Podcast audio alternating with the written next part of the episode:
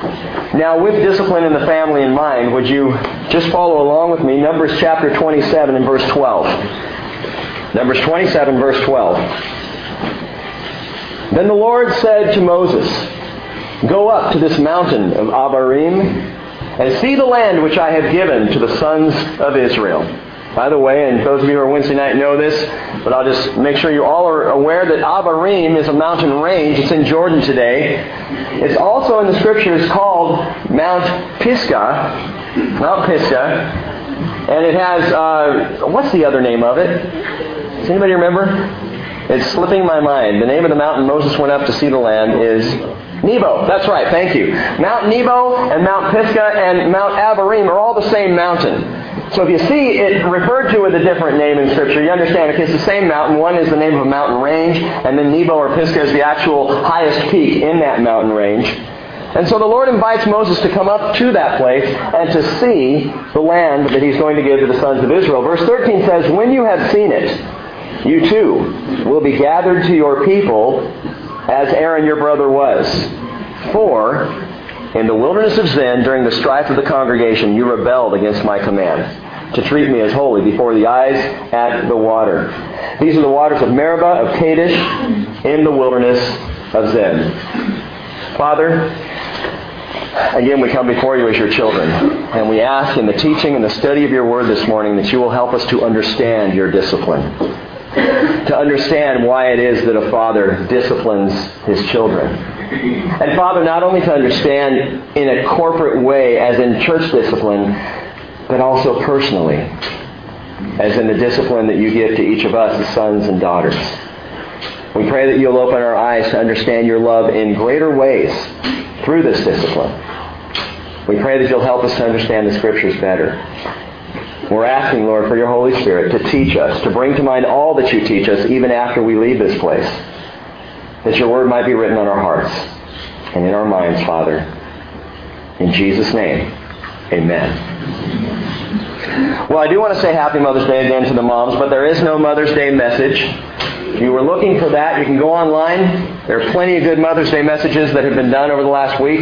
Chuck Swindoll has one that, that was a good message about the last seven things that Jesus said on the cross. One of those being, Woman, behold your son, son, behold your mother, when he was talking to Mary. And even on the cross, taking care of his mother in the last few moments of his life. But we're not going to go there this morning. Today's study does, however, relate to something motherly, at least in my life growing up. My dad was the hand, the heavy-handed disciplinarian. He was the one that I'd hear coming down the hallway with the belt cracking. You know, he had that little thing. I think I've shared with you before. It still makes me shudder. You know, take off the belt and do that snapping sound.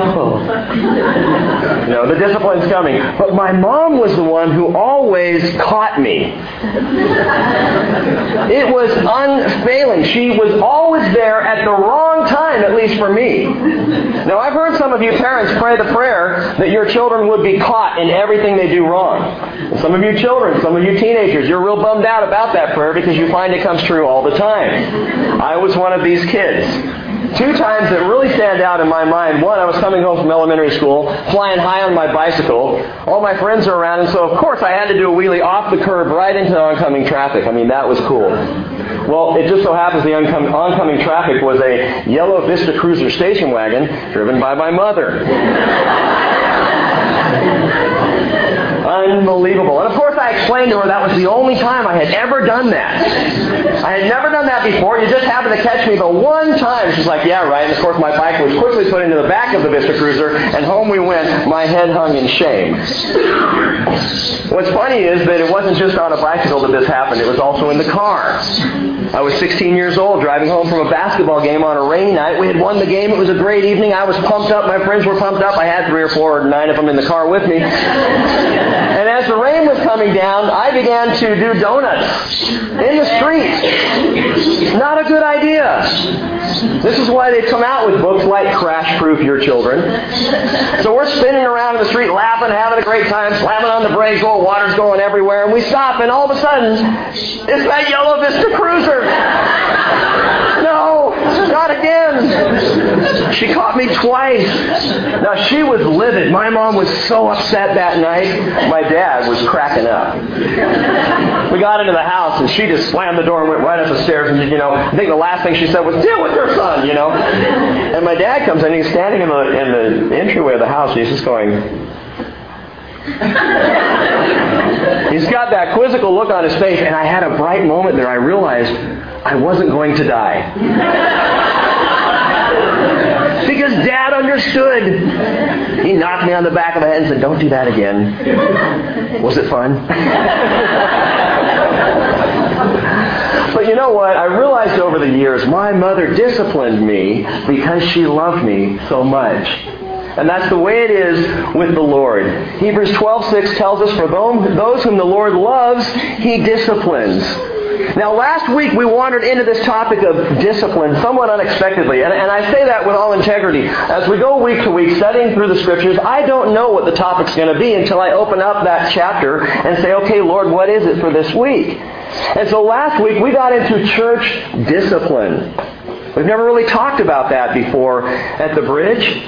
The wonderful thing about this through the Bible study kind of program pattern that we're taking here is that God sets the agenda and we don't, and I love that. I get to stand up and teach and talk about things that may or may not have any, you know, immediate impact. Well, actually, amazingly, they, it does because the Spirit is at work and not me. I'm not trying to figure out what's going on in this fellowship so that I can speak to it. This church needs discipline, so we need a series on church discipline. No? And as some of you asked last week, is there something going on? No, nothing's going on. It just so happens the Lord wants to talk about church discipline, I think, beforehand. So that if ever there is a time needed in this fellowship, we know. We understand. His timing is perfect. His agenda is wonderful. He sets the issues and not us. But we're going to continue and talk a little bit more about this this morning because I think it's so important and it falls right in line with where we're studying. Discipline in the family of God. Last week we looked at the family of Israel. We've seen God's discipline throughout their 40 year wandering in the wilderness, throughout our studies in the book of Numbers. Most recently, God's discipline, his punishment at Peor, Numbers 25. You recall when Phineas took up his spear to finally check a plague that cost Israel 24,000 people. Phineas' response, his actions were decisive, were disciplinary, were tough. But tough times call for tough measures. And so the family of Israel was disciplined constantly. That's why they were taken back into the wilderness, for discipline's sake. And discipline, gang, leads to dependency. And that's what the Lord wants from His people. People who are dependent on Him, trusting in Him, looking toward Him for their lives. His discipline is always right, always perfect, always righteous. And we see that in the family of Israel, but we also talked about discipline in the family of the church. Two scriptures we read last week. 1 Corinthians 5, 12 and 13. Paul writes, For what have I to do with judging outsiders? Do you not judge those who are within the church. Now there's something to think about. Paul says, don't you judge those who are in the church? We love to throw out the verse, judge not that you not be judged, and yet Paul says, no, there is judgment that happens within the church. We do judge where we're going. By the scriptures, by the leading of the Holy Spirit, there is judgment that we might walk in the right direction, the direction God calls us to. 1 Corinthians 5.13, he says, But those are out, who are outside, God judges. And then he says, remove the wicked man from among yourselves, dealing with a man who had taken his father's wife, an adulterous act that was pretty hideous. And Paul said, take him out. Well, not physically. He just said he needs to be outside of the church. In other words, when he shows up on a Sunday morning, when he shows up to worship with the body, you say, I'm sorry, but until you're in that place where you're ready to repent, where you're ready to turn around for the Lord, you can't be here. And that's truly what we mean by church discipline. It's someone who's living in a state of unrepentant sin. Saying, look, I don't want to do it your way or God's way or the way the Bible says. I'm living my life my way. And if I want to be in the middle of an adulterous affair, that's my business. It's not the church's business. Well, that's all well and good, except that it is the church's business if it's happening within the body of Christ. And it's unhealthy for the church to allow that just to go on. And so Paul says you remove that person from yourself, from among your midst. It protects, it disciplines the person. It also protects the body against things going on that shouldn't be going on. I just heard this last week of yet another church somewhere in the local area. Try to be a little bit vague here.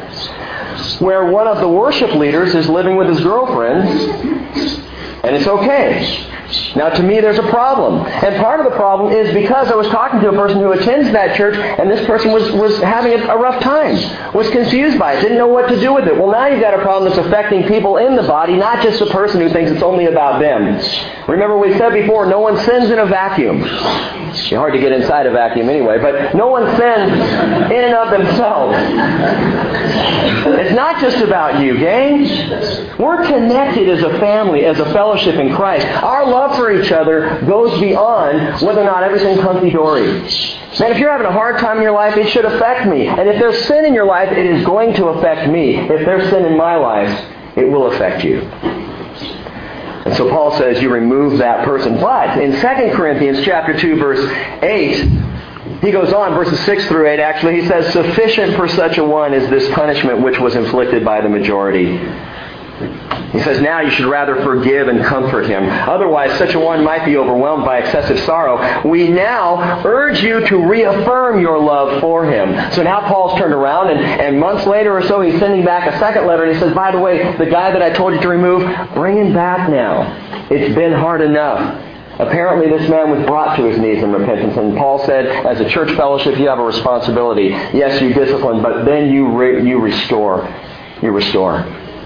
And that's a part that we often miss in the church, isn't it? When a church is bold enough to discipline, they have trouble with the restoration aspect of it. The person walks back in the church, and the church has a tendency to look down the nose at the person as if we were sinless ourselves. The Father's heart, the Father's heart is always about restoration. Always. That's what He wants for us. And it doesn't matter how heinous or awful or horrible you might think the sin in your life is, God wants to restore you to His body, to His family. He wants you in His arms. That's the way God works. Now, mark this, my friends. In the case of unrepentant sin, the idea of disfellowshipping is not just to get them out of our hair. It's for the purpose of repentance leading to restoration so that both the individual and the church can grow together. Now, when Phineas took his spear into the tent of rebellion in Numbers 25, he did so for the sake of God and the congregation. Remember, his action stayed the plague so that the entire congregation, the whole family of Israel, was saved. You may also remember that, that his actions affected both a man and a woman. And so there is no uh, distinction between male and female in the fellowship of God. In fact, there is no, there is not male or female, all are one in Christ Jesus, Paul says in Galatians. But discipline in the family of God is necessary.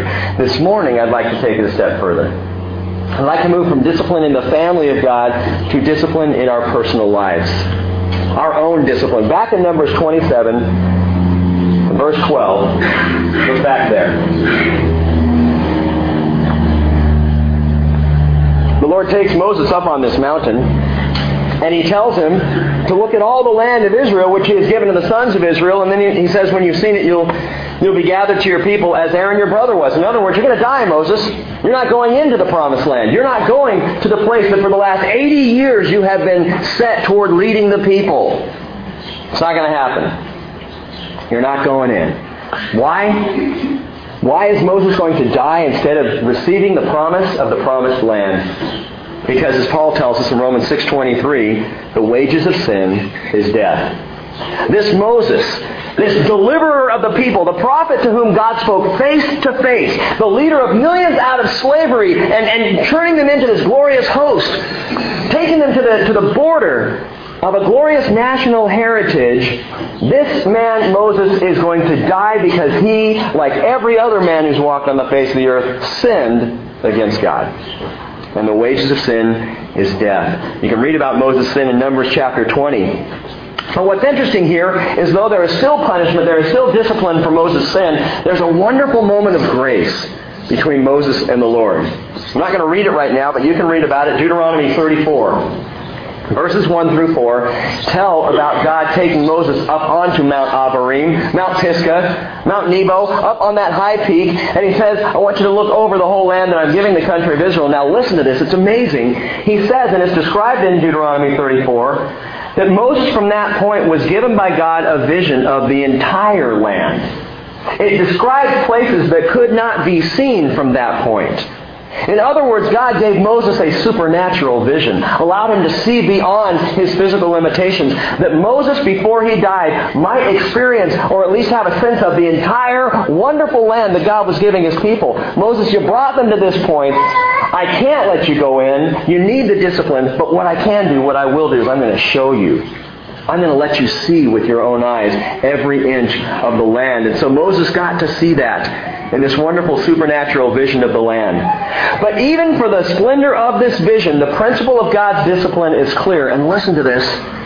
Disobedience, gang, denies us entry into the place of spiritual possession.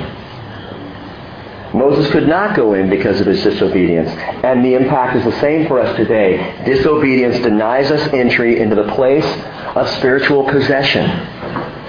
Paul says in Ephesians 2:10, "We are his workmanship, created in Christ Jesus for good works which God prepared beforehand so that we would walk in them." Listen, this is the reason we're made. Teenagers, understand something? Every single one of you, and this goes actually to everybody in here, every one of us were created specifically on purpose. None of us are afterthoughts by the Lord. Every one of us are gifted and made in such a way that God can use us in uh, amazing ways. We were prepared, Paul says, beforehand for good works. We were prepared so that we could walk in what God has for us. And the only reason we don't do that is disobedience. The only reason we don't experience everything God has planned out for us in our lives is because we say, No, Lord, we don't want to go that way. We want to go this way. And it's our own disobedience that denies us possession of the promises. It denies us our own offering of spiritual gifts. Why do other people have more spiritual gifts than me? Is there somewhere in your life, maybe, that you're walking in disobedience, denying yourself opportunity to receive from the Lord? Now you might say, hey, I'm just not one of those gifted people. I'm just me. Well, just you? God doesn't make superfluous saints. You know what superfluous means? You know, in Father of the Bride, the first movie, when Steve Martin is removing the superfluous buns from the wrapper because there's too many, God doesn't make too many. God doesn't overdo. God didn't just have some extra clay available and make a few of you. The Lord specifically made each of us. He doesn't make excess evangelicals. Now we have enough people in the church for the day. No. There's no such thing as the redundant redeemed. The Father makes all of us for a purpose. But what happens, as we discussed last week, is our hearts, our hearts get clogged with carnality, and so we end up denying ourselves the gifts and blessings the Lord has prepared for us to walk in. And so decisive surgery is needed. The spear of Phineas is needed in my own life, in your own life. God needs to discipline. This is why Moses was barred from the promised land. It was an act of discipline. But gang, listen, and this is wonderful. The discipline of Moses not entering the promised land was a temporary discipline. What are you talking about, Rick? He died, so how could he possibly go in? I think some of you know what I'm talking about. Matthew 17, Mark chapter 9, on the mountain of transfiguration, Elijah was there, Jesus was there, and Moses was there. Because God had something better planned for Moses, something future planned for Moses to actually be there, present in the promised land. Oh, there's another time. I believe personally when Moses will be in Jerusalem. You can read about it in Revelation chapter 11. Two witnesses are there, and it's most certainly Moses one of those. God had something better for Moses, something future, something prepared and planned for Moses, but he needed to be disciplined for the disobedience. And so in the short term, he died. But in the long term, in the long term, God had great plans for his son Moses. Now I want to talk more about this. So turn in your Bibles to Hebrews chapter 12. We're going to spend the rest of our time this morning in, in that chapter. Hebrews chapter 12.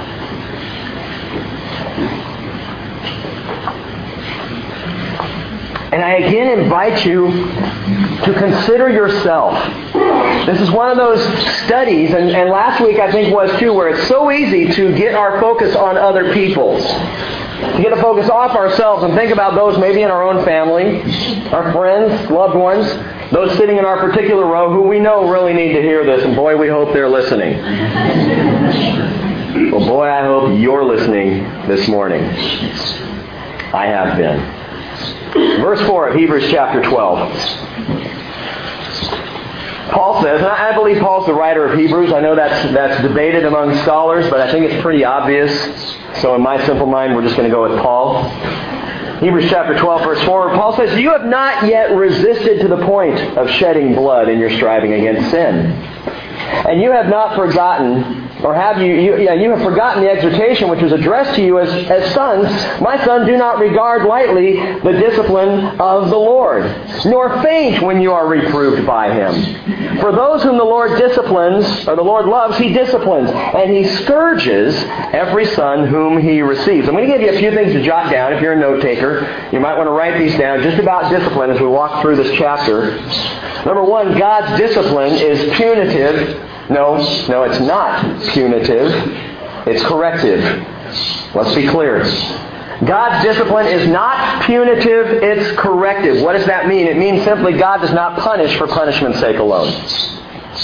Some of you parents know what I mean. The child is out of control and they go running by you and just for the sake of feeling good, you give them a good swat on the way out the door. And it wasn't for them. Oh, it was for you. I'm speaking of myself here. It felt good. Bang! and that's punishment for punishment's sake. That's punitive discipline. It's not corrected. When the child turns around and says, What are you spank me for? And you go, I just felt good. Where my heart was, man, it was just the right thing to do for the moment. You go play. God doesn't do that. The point of godly discipline, and young parents especially, pay attention to this. God's discipline is always about correction. It's about redirection. It's to straighten out the direction we're going. It's to correct our lives that we might stay on track. Now, please understand in the context of this, I know I say this all the time, but remember that you are saved by grace, and by grace alone. It is the grace of the Father through Jesus' death on the cross that saves any person. And no amount of being a disciplined person, an obedient person, is going to gain you more salvation. Once you have it, you have it. But listen, God still would that we all are directed in the right path in the way we live our lives. He still wants us to grow in righteousness, to develop a deeper faith. And so the Lord disciplines those whom He loves. And it's not punitive, it's corrective. Now, what's interesting to me is the Hebrew writer, again, Paul, I believe, quotes directly from Proverbs here. It's Proverbs 3, verses 11 and 12. Now, I want you just to look at verses 5 and 6 and listen while I read Proverbs 3, 11 and 12 and watch how it matches up. Proverbs 3, 11 and 12 says, My son, do not reject the discipline of the Lord or loathe his reproof. For whom the Lord loves, he reproves, even as a father corrects the son in whom he delights. It's different, isn't it? Paul, inspired by the Holy Spirit, changes something in this translation, in, in his writing in Hebrews chapter 12. He says in verse 6, Those whom the Lord loves, he disciplines, and he scourges every son whom he receives. Not correct. And it's not a parallel word, it's a different word. It is a more serious word in Hebrews chapter 12. He scourges every son he receives. It's a little more intense than corrects. If you know what scourging is, it has to do with flogging, which is painful. But there's good reason for this word. The word is used in another place. The story is told in John chapter 2 of Jesus coming into the temple. Now, this, by the way, and this is important to note, is at the beginning of his ministry. Jesus in John chapter 2, and John tells us this, comes into the temple and makes for himself a scourge of cords. Referring to the same word. He makes a scourge of cords. Why? What, what's he doing? What's he angry about? Because he comes into the temple and he is hot. He is upset. See, the deal is that in John 2, people are coming from all over Israel to the Passover. They're all showing up for this wonderful feast, this celebration. A lot of the people in Israel very poor and bringing what they have in the way of an oxen or sheep or doves for offerings. But the priests in the temple were making millions by telling these people who came from the outer areas, as they came in, oh, I'm sorry, your oxen aren't good enough. There's a flaw right there behind the left ear. Where is it? I don't see it. Well, it's there, so you're going to have to buy one of ours. Oh, I'm sorry, your doves are, are just not quite clean enough. You need to buy one of ours. Your sheep, no, that, that, that sheep's not going to work. You need to buy one of ours. And they set up an entire little, little area there where they were selling oxen and sheep and doves. In fact, it was in what was called the court of the Gentiles in the outer area of the temple, which is significant because that's the area where Gentiles could see exactly what was going on.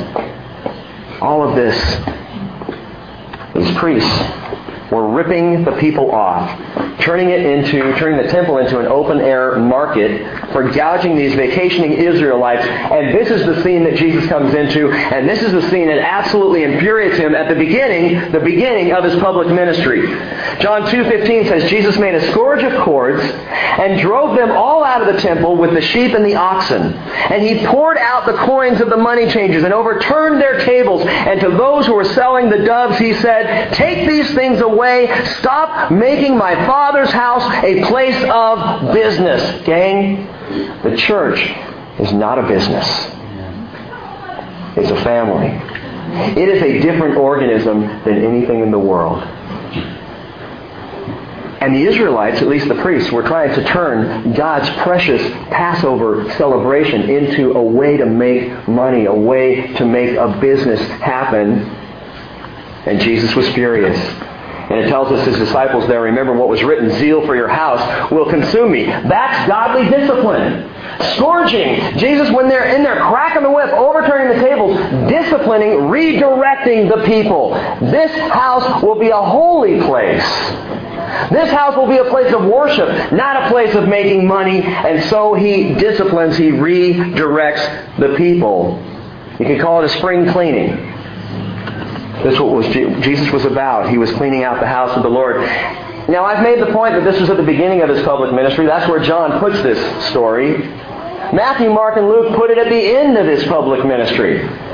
Now, some would grab a scripture and go, oh, well, you see, contradiction. Obviously, the Bible's incorrect. Obviously, you haven't read it. you're going to say that. The reality is, gang, and I absolutely believe this, that the scourging of the temple, the discipline that Jesus brought about, happened at the beginning and at the end of his public ministry.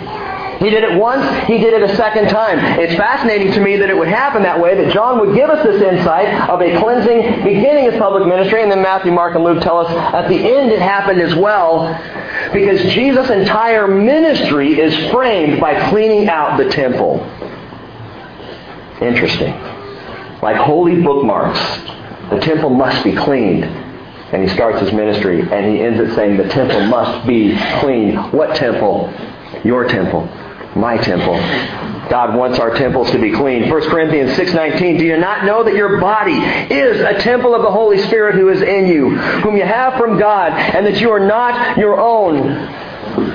I talked recently with, with a, a, a teenager who is right now taking a break in a relationship that this person is in. And the other teenager is as well. I guess if one's taking a break, the other one's taking a break. but you know what the reason is? This absolutely blows my mind. Because it's not typical of teenagers today. The reason they're taking a break is for the sake of purity. To say we're not going to make our bodies a place of money changers. We need to remain pure, and so for a season we need to not be together. That is amazing. It's wonderful. And God will honor that and He will bless them for it. We live in such a twisted world when it comes to our bodies, especially among our adolescents. And I know kids, uh, teenagers, I'm talking to you a lot today, but it is not the coolest thing to be among those who have lost their virginity. It is the best, it's the most awesome, it's the most powerful thing to be a person of purity. Of purity. Man, if the Holy Spirit is in you, your body is not your own. So, so going on, God's discipline is never punitive, it's corrective. He disciplines those whom He loves. He disciplines for the sake of bringing people back in line with His righteousness. Because, gang, that's a better place to live. It's a sweeter place to live. Verse 7, Hebrews chapter 12, going on says, It is for discipline that you endure. God deals with you, and you might want to underline this, as with sons. For what son is there whom his father does not discipline? But if you are without discipline, of which we have all become partakers, then you are illegitimate children and not sons. The word illegitimate here is nothos in the Greek. It means of uncertain birth or affinity. You don't know where you come from. You don't know where your, your heritage is. You don't know even who your parents or one parent is. It's uncertain heritage, illegitimate. Well, God's discipline, number two in your notes, is not illegitimate. It's legitimate. It's not illegitimate, that is for illegitimate sons, but it is for those who are legitimate children. His discipline is for his children. John 1:12 As many as received him to them he gave the right to become children of God even to those who believe in his name who were born not out of blood or of the will of the flesh nor of the will of man but of God. God doesn't discipline, listen, he doesn't discipline the uh, the illegitimate child. He judges them. It's an interesting distinction that you might want to note. He disciplines those in the body, those in the church, those in the fellowship. He disciplines. Those outside of church who have not received Jesus, who have not received sonship, who are not his children, he judges. You can be disciplined or you can be judged. I prefer discipline myself because at the end of discipline is always open arms. The end of discipline is always love and affection and again restoration. 1 Corinthians 5.13 says, But those who are outside, God judges. But those who are inside the family, legitimate heirs of the kingdom through Jesus Christ, are not judged. We are disciplined. Now you might ask the question, well Rick, how do I know if I'm a legitimate child of God? Two very simple ways. The first way to know that you're a legitimate child of God is that God cho- chose to scourge his own son in your place. The discipline of scourging. God demonstrates his own love toward us in that while we were yet sinners, Christ died for us. Isaiah 53 verse 5 says, He was pierced through for our transgressions. He was crushed for our iniquities. The chastening of our well-being fell upon Him, and by His scourging we are healed. And so, the first way you know you're a child of God is because Jesus died for you. Jesus took the punishment. He took literally the judgment that you and I deserve on the cross at Calvary that we might not have to deal with that kind of scourging. But secondly, and it's a way to understand and to know that you're a child of God that maybe we have missed. But God chooses to discipline you as a son or a daughter because he loves you too much to leave you where you are. How do I know I'm a child of God? One, Jesus died for you. Two, He disciplines you. And if you're going through a rough spot in your life, or you're finding yourself just struggling with the Lord, guess what? He loves you. it's great news. If you're being disciplined and you're in those difficult places, it's because the Lord loves you too much to leave you where you are. C.S. Lewis always talked about the dentist and the fact that he would never tell his mother that he had a toothache when he was a child because he knew it meant he had to go to the dentist. And it wasn't getting that tooth fixed that bothered him so much. It was the fact that the dentist would find other problems in his mouth as well. Give a dentist an inch and he takes a tooth. You know, that's what Lewis said. And God does the same thing with us. If we take our life to Him, yes, He's going to find the thing that we know is wrong, but He's probably going to find other stuff as well. And He's going to deal with that. Give God an inch, He'll take a soul because he loves you too much to leave you where you are and you are not illegitimate children. Number three. Number three, God's discipline is not superficial, it's spiritual. Look at verse 9. Furthermore, we had earthly fathers to discipline us, and we respected them. Shall we not much rather be subject to the Father of spirits and live? For they disciplined us for a short time as seemed best to them, that is our earthly fathers, but he disciplines us for our good so that we may share his holiness. Now, let me point out a couple things in these two verses. First of all, in verse 10, if you notice in the New American Standard Bible, words are italicized every now and then. The italicized word is added and is not in the original translation. It's not in the original language. So a lot of times when I read the verse, I like to just toss out the italicized word and just read and see what it sounds like. Listen to it the way it was written. They, our earthly fathers in verse 10, disciplined us for a short time as seemed best to them, but he for good, so that we may share his holiness. He for good. God disciplines us for good. In other words, eternally, forever. It's, it's a permanent thing in comparison to our earthly fathers. Now, verse 9 is interesting because it gives a contrast that might be a little bit difficult to see here. That phrase, earthly fathers, is literally the fathers of our flesh. The fathers of our flesh. Whereas the phrase at the end, the father of spirits, is, is absolutely correct. So he's got a great contrast here. Paul says, listen, you've been disciplined by the fathers of your flesh, your earthly fathers. Now, wouldn't it be much better to be disciplined by the father of your spirit? Because the discipline I received from my earthly dad, you know, it affected me for a time. It affects my earthly life. But guess what? It's not unto eternity. But the Father of my spirit, which is eternal, that discipline is an eternal discipline. It's not just for a better life that God disciplines me. It's for eternal life. It's to deepen my faith, to strengthen my trust, widen my compassion, purify my heart. Why would God do that? Because listen, history, gang, is a tragic but wonderful romance. The entire history of mankind it's the story in which the beloved has spurned the affection of the lover. But the lover keeps wooing us back to the garden, calling us back to be with him, that we might walk with him in holiness and in purity. That's what God wants. To be the father with his children gathered around him in that perfect place. Us enjoying fellowship with the Father, him enjoying intimacy with his children. This is what he desires. And the spiritual gain affects the physical and vice versa. It's in the flesh that we're being molded and trained for life forever in the spirit. I want you to flip quickly. Keep your finger in Hebrews chapter 12 and turn over to Galatians chapter 5. And what I hope is becoming a familiar passage to you, Galatians chapter 5. Paul again gives us a stunning contrast you could contrast it between the flesh, the fathers of the flesh, and the father of our spirits. Paul contrasts superficial flesh and eternal fruit. Listen to verse. Let me begin in verse uh, 18. Paul says, If you're led by the Spirit, you are not under the law. But then he says, and, and mark this, note this, the deeds of the flesh are evident, which are immorality, impurity, sensuality, idolatry, sorcery, enmities, strife, jealousy, outbursts of anger, disputes, dissensions, factions, envying, drunkenness, carousing, and things like these, of which I forewarn you, just as I have forewarned you, that those who practice such things will not inherit the kingdom of God. That is the flesh. Now it's amazing because in this list that Paul gives us, there are things in that list that have nothing to do with me. Sorcery, not a problem. Feel pretty good about that one. Got the sorcery thing taken care of in my life. Not worried about that so much.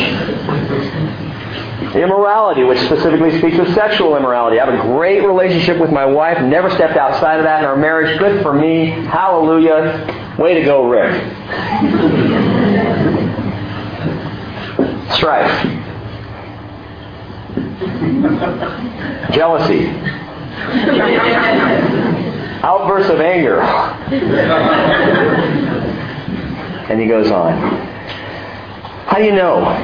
How do you know if someone's walking with the Lord or if they're not? I'll tell you what, we got the list right here. How do you know if you personally are walking outside of the Father's will?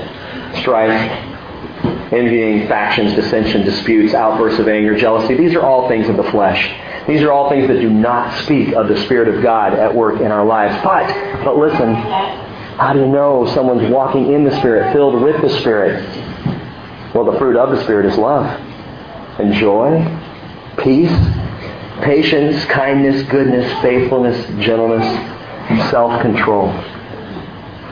I use this list, by the way. In my own life and personally, I use this list to see where people are coming from as I talk with people or, or deal with people or, or counsel people to understand where a person's heart is. Man, if I can see the love there, there's peace, joy and patience and gentleness and kindness. Man, if these things are flowing out, I know the Spirit is working in that life. But if it's the other list, not so much. The flesh and the Spirit. Gang, God's discipline is not superficial, it's spiritual, and we have a choice.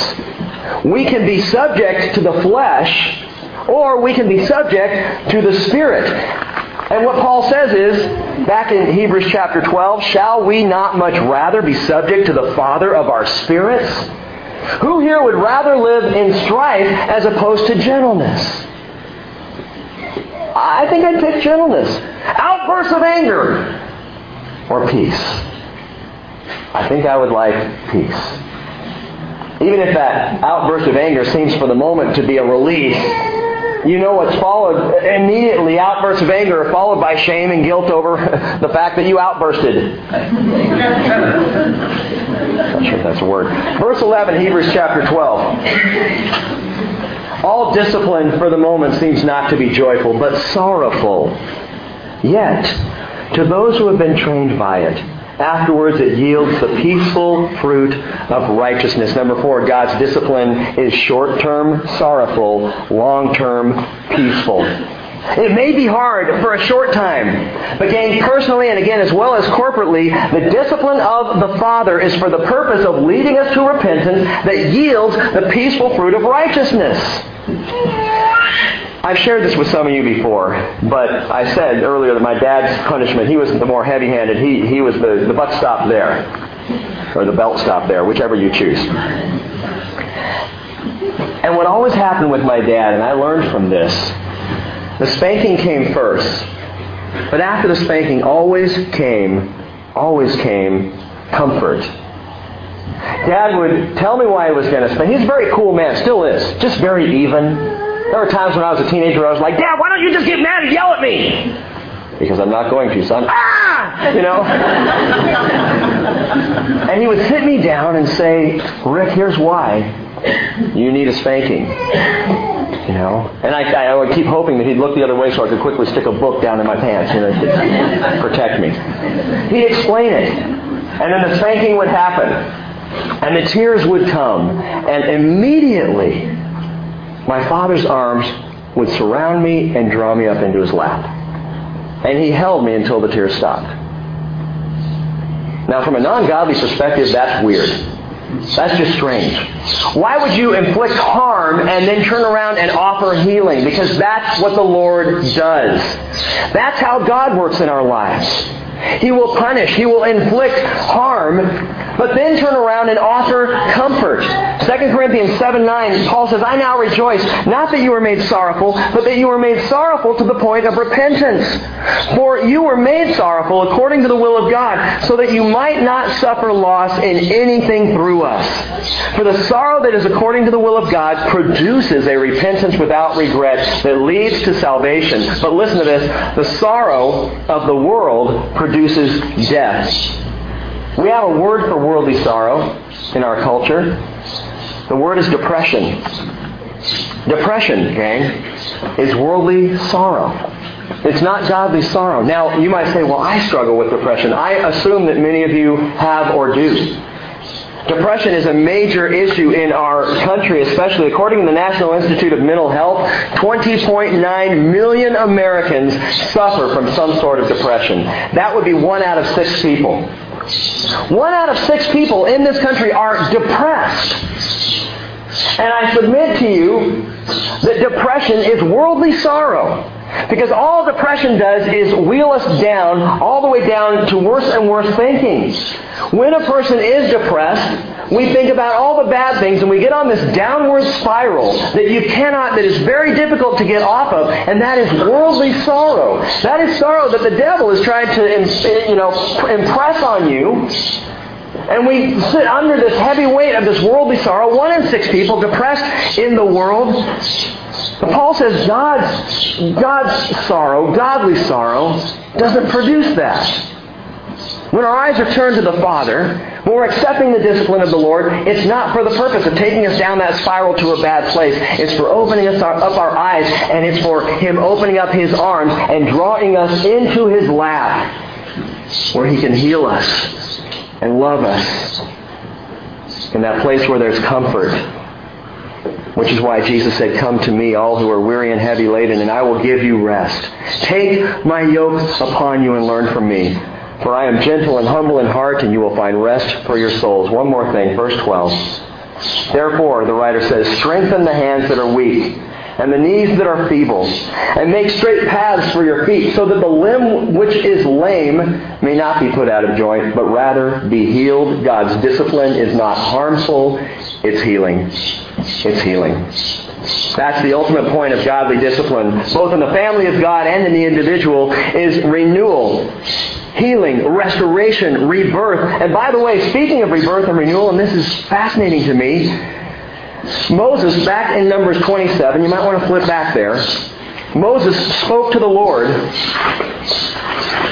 and responded to this news of his punishment, of his impending death. And he didn't say, Oh, Lord, please, give me a second chance. I know I blew it there, but it's not fair. It was just one outburst. It was just one moment, and for that I can't go into the promised land. Come on, God, give me a second chance. That's not what Moses said. Amazingly, verse 15 of Numbers 27, it says, Then Moses spoke to the Lord, saying, May the Lord, the God of the spirits of all flesh, appoint a man over the congregation.